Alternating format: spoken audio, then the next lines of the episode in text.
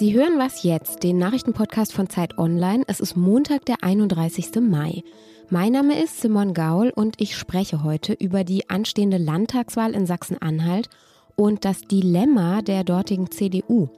Außerdem geht es um den Abrechnungsbetrug in Corona-Testzentren. Zuerst aber wie immer unsere Nachrichten. Ich bin Matthias Peer. Guten Morgen. In Israel rückt ein Ende der Amtszeit von Ministerpräsident Benjamin Netanyahu näher. Der nationalistische Hardliner Naftali Bennett hat angekündigt, sich einer Koalition mit Oppositionsführer Yair Lapid anzuschließen. Ziel ist offenbar eine Rotation im Amt des Regierungschefs. Zuerst soll Bennett das Land für zwei Jahre anführen, dann wäre Lapid an der Reihe. Netanyahu nannte das geplante Bündnis eine Gefahr für die Sicherheit Israels.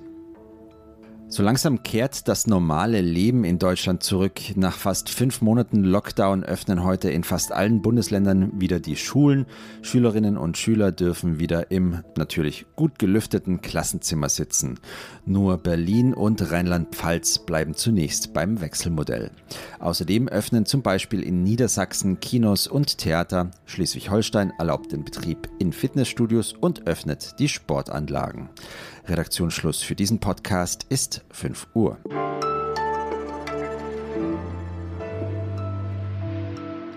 Bevor wir alle im Herbst den neuen Bundestag wählen, da finden am nächsten Sonntag nochmal Landtagswahlen statt, und zwar in Sachsen-Anhalt.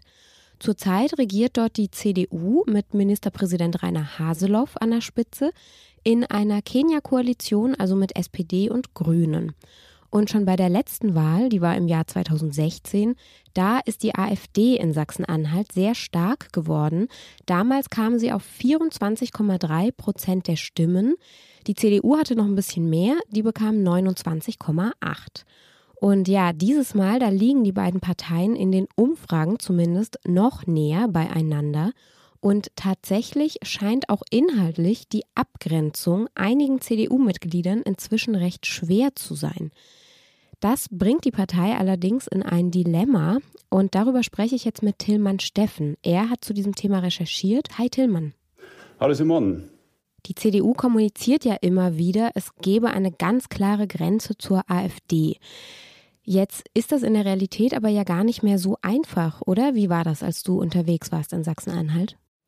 Ja, also man kann schon sagen, auf Bundesebene gibt es ja einen klaren Abgrenzungsbeschluss, eine keinerlei Zusammenarbeit mit der AfD, sagt die CDU.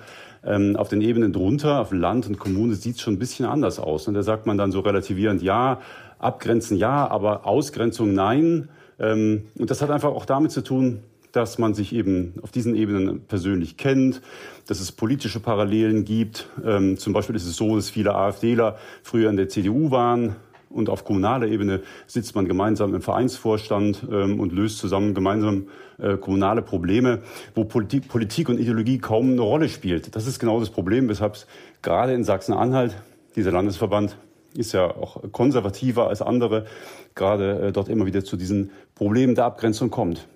Kommunalpolitik funktioniert ja auch ganz anders als Bundespolitik, also mehr über Persönlichkeiten und eben lokale Probleme.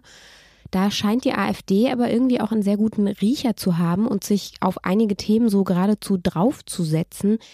Wieso schaffen es die anderen Parteien damit nicht auch gut umzugehen? Naja, eigentlich ist es schon so, auch andere Parteien kümmern sich um kommunale Probleme und regen an, bestimmte Dinge, ein paar Probleme zu lösen. Also ähm, es ist nicht allein jetzt ein Brit der AfD, aber es ist natürlich so, dass äh, andere Parteien immer wieder ins Zwänge kommen. Gerade die CDU, äh, wenn die AfD jetzt sagt, äh, wir wollen doch mal die Dorfstraße sanieren oder wir sollten die Parkbänke erneuern, kann die CDU im Kommunalparlament dann schlecht sagen, da sind wir dagegen, weil dieser Vorschlag von der AfD kommt. Das ist genau das, das Dilemma, ähm, an dem die CDU äh, leidet äh, in, in Sachsen-Anhalt äh, vor der Wahl. Das heißt, man äh, geht da aufeinander ein, äh, stimmt zusammen für dieselbe Sache und begründet das dann einfach auch, dass es hier um die Lösung von Sachproblemen geht, die Farbe der Straßenlaterne und so weiter.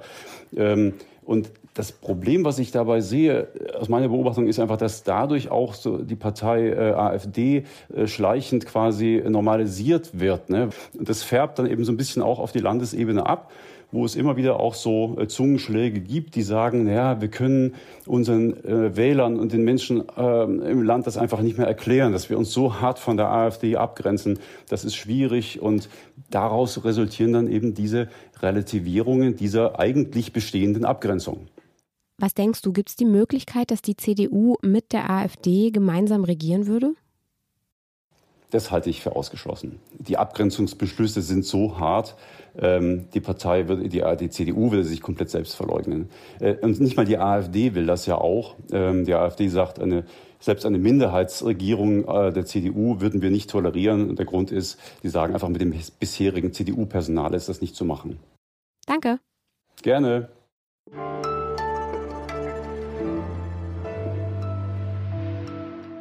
Und sonst so?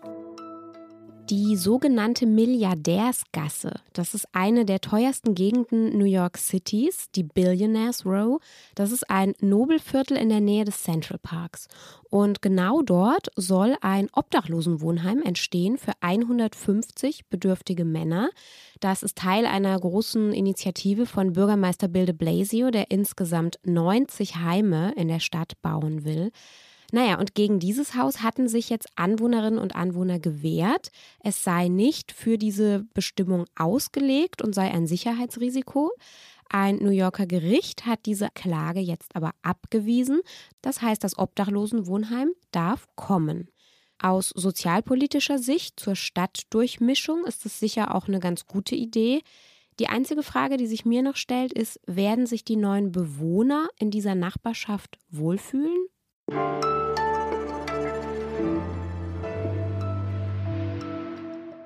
Also bei mir im Kiez, wo ich wohne, da kann man inzwischen an jeder Ecke einen Corona-Schnelltest machen. Im Handyladen, in einem Zelt vor der Kneipe. Und dann gibt es auch noch so kleine mobile Testzentren auf Fahrrädern. Das ist ja auch alles recht praktisch, wenn man zum Beispiel shoppen gehen möchte oder essen gehen. Allerdings kam in der vergangenen Woche ja heraus, dass einige der BetreiberInnen mutmaßlich betrügen. Sie melden den Behörden offenbar mehr Tests, als sie tatsächlich durchführen und pro Test gibt es dann 18 Euro. Ob sie das also im kleinen oder im großen Stil machen, mit so einem Betrug, da lässt sich viel Geld machen. Und Malte Born ist Hospitant bei uns im Wirtschaftsressort bei Zeit Online. Er hat dazu recherchiert. Hallo Malte. Hi Simon. Du hast mit einem Wirtschaftsprüfer gesprochen und äh, sag nochmal, welche Kontrollmöglichkeiten gibt es denn überhaupt für diese Zentren? Also prinzipiell gibt es drei Arten von Kontrollen. Die erste betrifft die Zulassung der Testzentren. Jeder neue Betreiber muss äh, ja einen Antrag stellen. Meist geht das online und ziemlich schnell.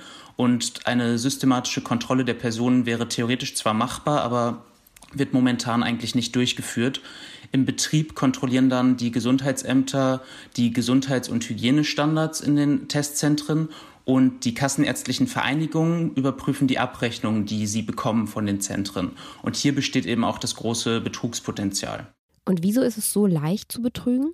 Es ist so, die, die Testzentren melden ihre Testzahlen an die kassenärztlichen Vereinigungen und sie übermitteln einfach ihre Zahlen, also sagen, wie viele Tests sie durchgeführt haben und werden bezahlt und müssen überhaupt keinen Beleg dafür erbringen. Und die kassenärztlichen Vereinigungen überprüfen dann quasi nur die Plausibilität, also kann die Zahl der Tests in diesem Zentrum ungefähr hinkommen. Und wenn man sich da geschickt anstellt, kommen äh, die Vereinigungen einem so nicht auf die Schliche. Gesundheitsminister Jens Spahn hat am Wochenende dann ja das hier gesagt. Wir werden jetzt auch schauen, ob wir die Kontrollmechanismen noch mal verschärfen. Wie will er denn kontrollieren? Also im Prinzip geht es da um die Frage, kann man vielleicht Stichproben vor Ort durchführen? Kann man sich die Daten anschauen und abgleichen? Hat dieses Testzentrum vielleicht viel mehr Tests gemeldet als vergleichbare Testzentren oder benachbarte Test Testzentren? Und eben, wie gesagt, ähm, ja, der Abgleich von, von den Anmeldungen und den Abrechnungen, das wären alles so Möglichkeiten, was man machen könnte. Aber es ist vollkommen unklar, wer diese Kontrollen durchführen könnte, weil den kassenärztlichen Vereinigungen fehlen dafür einfach die Ressourcen. Die Testzentren sind ja zu Tausenden aus aus dem Boden gewachsen innerhalb von Wochen und die sind da auch einfach ähm, ja, ähm, personell überfordert. Und der zweite Punkt, was der Gesundheitsminister angesprochen hat, war, dass sie jetzt die Vergütung für die Tests senken wollen. Also momentan bekommt man 18 Euro. Das ist ein sehr, sehr gutes Geschäft für die Testzentren. Und wenn man hier einfach weniger bezahlen würde an die Zentren, könnte man natürlich Geld sparen und äh, würde gleichzeitig auch so die Anreize für Betrug senken. Danke, Malte. Danke dir. Das war's für jetzt mit Was jetzt? Ich wünsche Ihnen erstmal einen schönen Start in die Woche und falls Sie jetzt fürchten sollten, Betrügern auf den Leim zu gehen, weil Sie sich vor dem Feierabendbier heute testen lassen wollen, einige Restaurants und Kneipen, die führen auch selbst Tests durch, in der Regel gegen eine kleine Gebühr. Heute Nachmittag hören Sie an dieser Stelle dann Ole Pflüger. Bis dahin schreiben Sie uns gern an wasjetzt.zeit.de. Tschüss.